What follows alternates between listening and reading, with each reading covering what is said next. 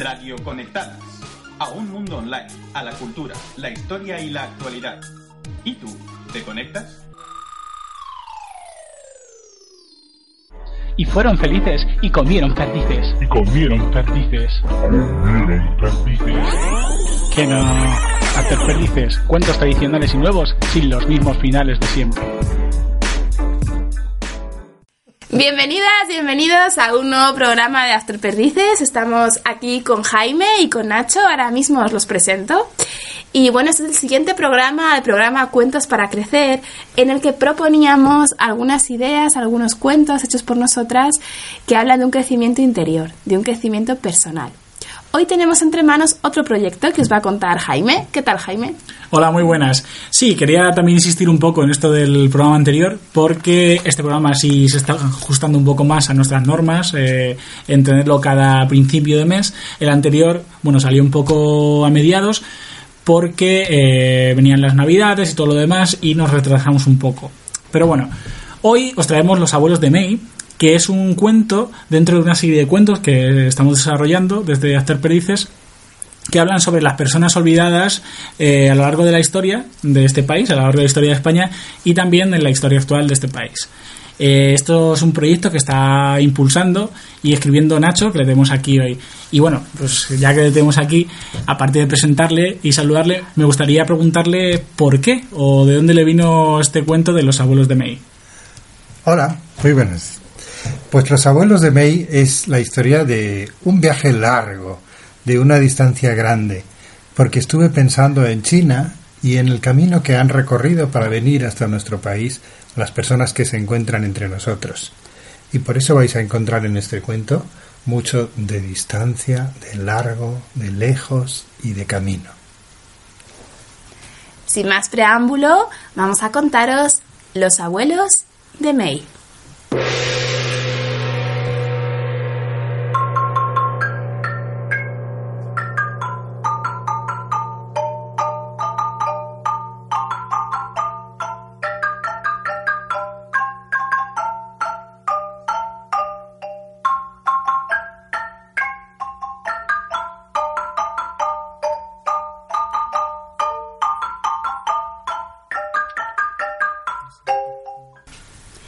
Miro el largo vestido colgado en el armario y la imagino brillante, envuelta por la seda roja del quipao ajustado, preciosa y joven, como una novia feliz, pues así se debía sentir mamá cuando celebró su boda en nuestro lejanísimo pueblo de las montañas. Veo las luces y los farolillos de color reflejarse en sus ojos, las manos entrelazadas de los recientes esposos, y me detengo en las mejillas y en los labios rojos que lucía mi madre, expresión de buena suerte, como tantas veces me ha contado. Contemplo especialmente a cuatro ancianos con cabellos de nieve, que sonríen alegres con su rostro arrugado y pronuncian bendiciones para la joven pareja, deseándoles el mejor de los futuros posibles. Cien años de fortuna, con los ojos pequeños y la mirada honda. Pero no eran tan viejos, y yo apenas podría recordar bien sus caras. Mis abuelos se quedaron en China, al venir yo para España, y me cuesta mucho recuperar su imagen, porque yo era pequeña, muy pequeña, muy poquita cosa. Solo los tengo en fotos y siempre me miran desde la pantalla, a la que se acercan mucho, como si fueran a meterse dentro de ella. Mi madre dice que su quipao es lo más caro que trajeron de China, pero no lo más valioso. Lo más valioso siempre ha sido su mail. Esa soy yo. Y entonces me besa cuando lo dice. Me encanta. Y me gusta que me rocen sus mejillas y sentir su cansancio y la fatiga por llevar adelante la tienda cada día, por cargar tantas cosas y atender a la gente en una lengua tan difícil para ella y para mi padre. Pero nunca, nunca se quejan y se consideran afortunados, dicen, por tener trabajo para que podamos vivir.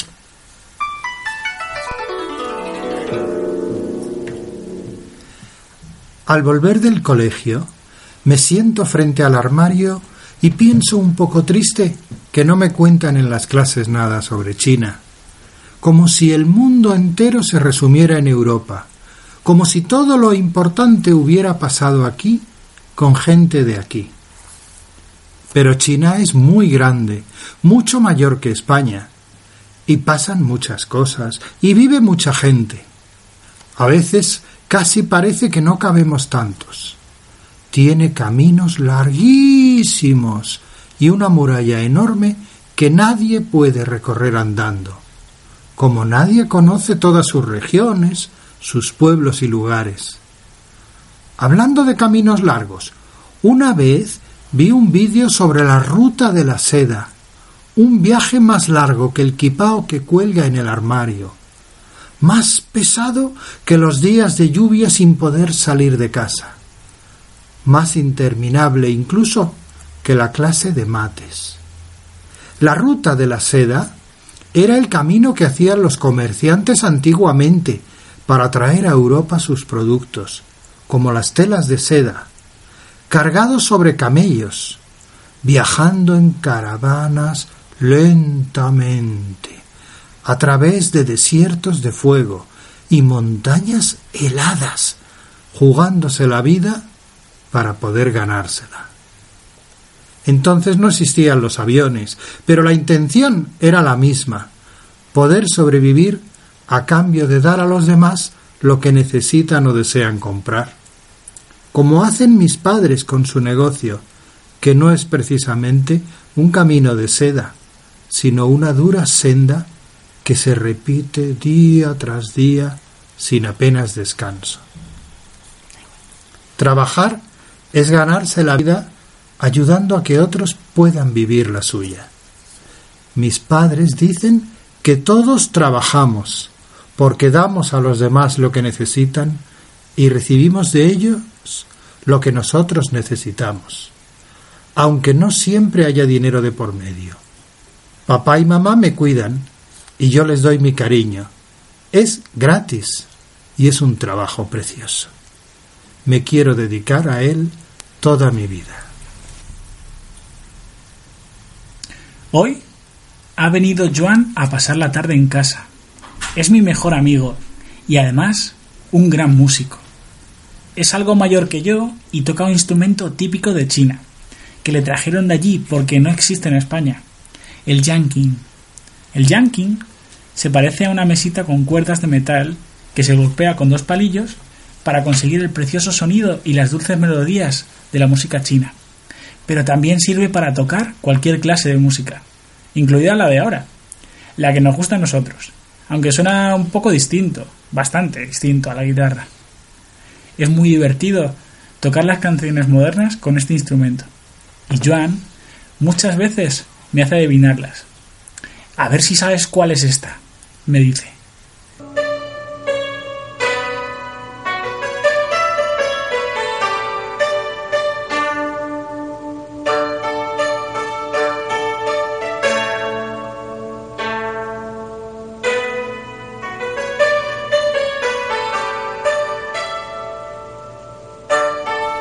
Esfuerzo por traducir su sonido a la voz de mis cantantes favoritos para acertar la respuesta. La música es la forma más barata y la más bonita de viajar lejos. A veces me parece que estoy en otros países, muchas veces en China, y que mis abuelos escuchan esta misma canción. Y les gusta tanto como a mí, se les nota en la mirada. A la mayoría de los españoles también les gusta mucho la música, pero siempre están haciendo algo mientras la oyen, yo, en cambio, cuando no estoy bailando, me gusta sentarme a escuchar con los ojos cerrados, solamente pensando en lo que oigo, sin hacer otra cosa. Mi gato me acompaña y se queda muy quieto con las orejas levantadas. Creo que escucha las canciones con la misma atención que yo. Lo que no sé es si entiende lo que dice la letra. Hoy estoy sola en casa. Joan tiene mucho que estudiar y yo estoy sentada en la alfombra, saboreando un plato de cerdo agridulce, una de mis comidas favoritas, en mi rincón de pensar, frente al armario mágico. Pienso ahora en lo que dice a veces mi padre, de los variados sabores de nuestras comidas. Son como la vida, que tiene momentos dulces y momentos más amargos. Unas veces son intensos y otras aburridos. Creo que tiene razón. Yo estoy contenta jugando y de repente me caigo, me duele, pero cuando se me pasa, vuelvo a estar feliz y bien otra vez. La vida es como una pintura con muchos y variados colores, como el armario, que tiene ropa seria, tiene ropa alegre, ropa de invierno, ropa más oscura y más de colores, para trabajar, para ir al cole o para ir de fiesta. Una vez me regalaron un juguete muy curioso. Era un caleidoscopio. Es un tubo de cartón. Mirabas a través de un agujero y veías maravillosas figuras de distintas formas y colores que cambiaban cuando girabas el tubo. Yo quise investigar cómo se hacían estos dibujos y lo abrí con un cuchillo. Adiós, caleidoscopio. Todo el suelo lleno de cristalitos y de cuentas imposibles de volver a colocar para arreglarlo. Nuestra vida es así. Es un tubo mágico que junta momentos de todos los colores, con sentimientos más alegres o más tristes, para formar una pintura maravillosa con todos los sabores posibles, como nuestra comida. Mis abuelos ahora me miran desde el armario mágico y creo que se están riendo. Ah, no os lo había dicho, pero mis cuatro abuelos viven escondidos más allá del final del armario mágico de mi cuarto. Mis padres no lo saben, pero tampoco quiero preocuparlos. Bastante tienen con su trabajo y con sus problemas.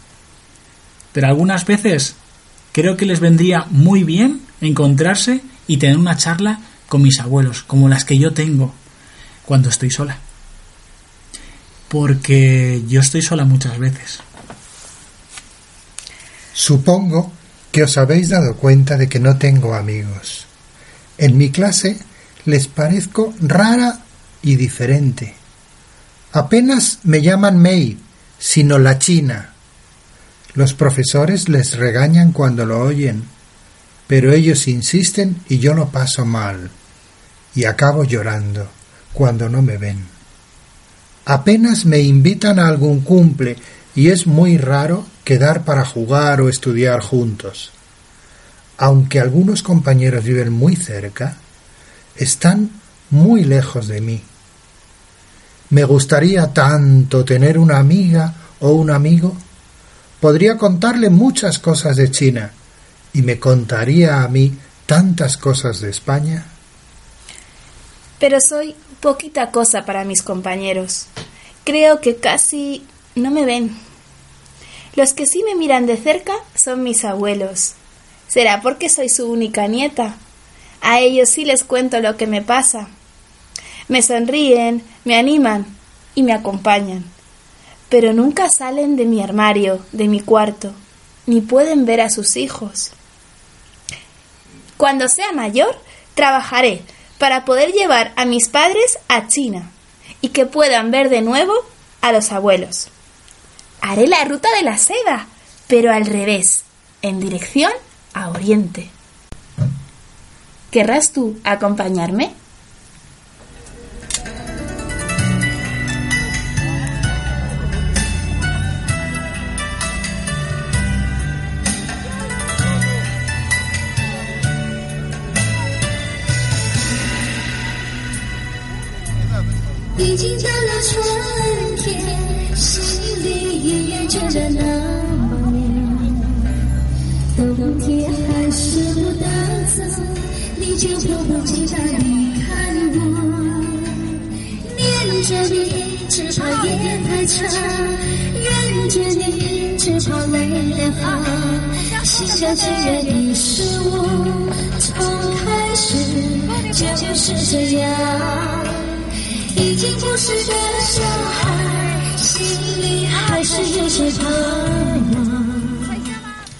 Y nos quedamos con esta invitación de May a acompañarla, acompañar a estas personas que muchas veces miramos sin ver, que están a nuestro alrededor, pero que olvidamos que vienen de muy lejos y que tienen una historia que contarnos.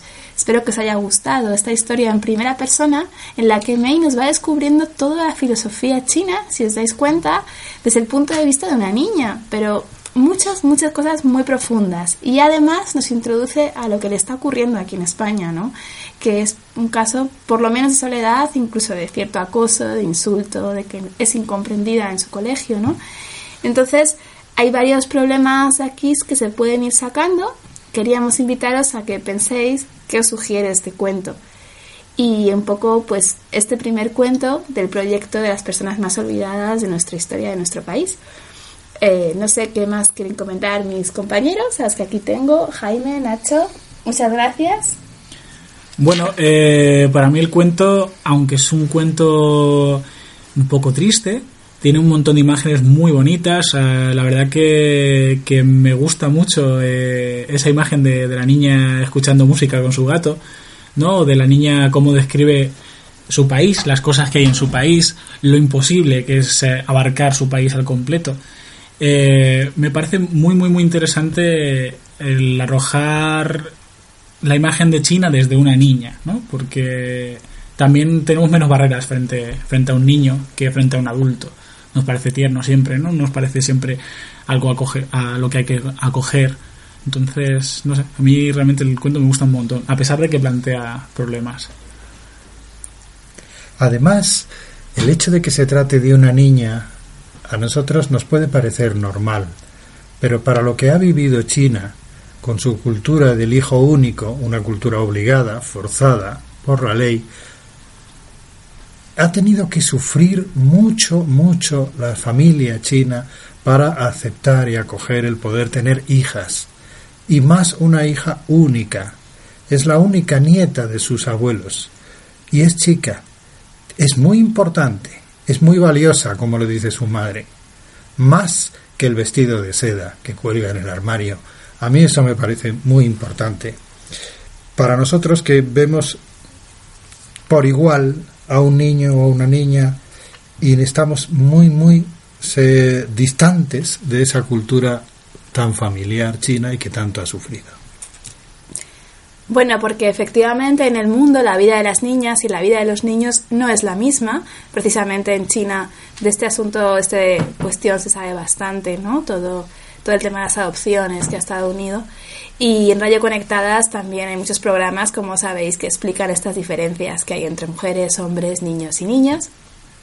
Espero que os esté gustando el programa y que os haya interesado este nuevo proyecto de After Perdices. Nacho también forma parte de nuestra asociación y nos está donando estos cuentos maravillosos que espero que disfrutéis. Podéis escuchar ahora una y otra vez a los abuelos de May. Imaginaros que tenéis a vuestros abuelos muy lejos, pero que podéis verlos a través de un armario mágico, que es un poco lo que May consigue crear con sus poderes para sentirse un poco menos sola y os animamos a que miréis a partir de ahora a vuestras vecinas de otra manera.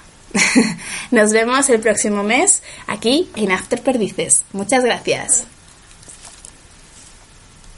Y fueron felices y comieron perdices. ¿Comieron perdices? Y comieron perdices. ¡Que no! Somos After Perdices, cuentos tradicionales y nuevos sin los mismos finales de siempre.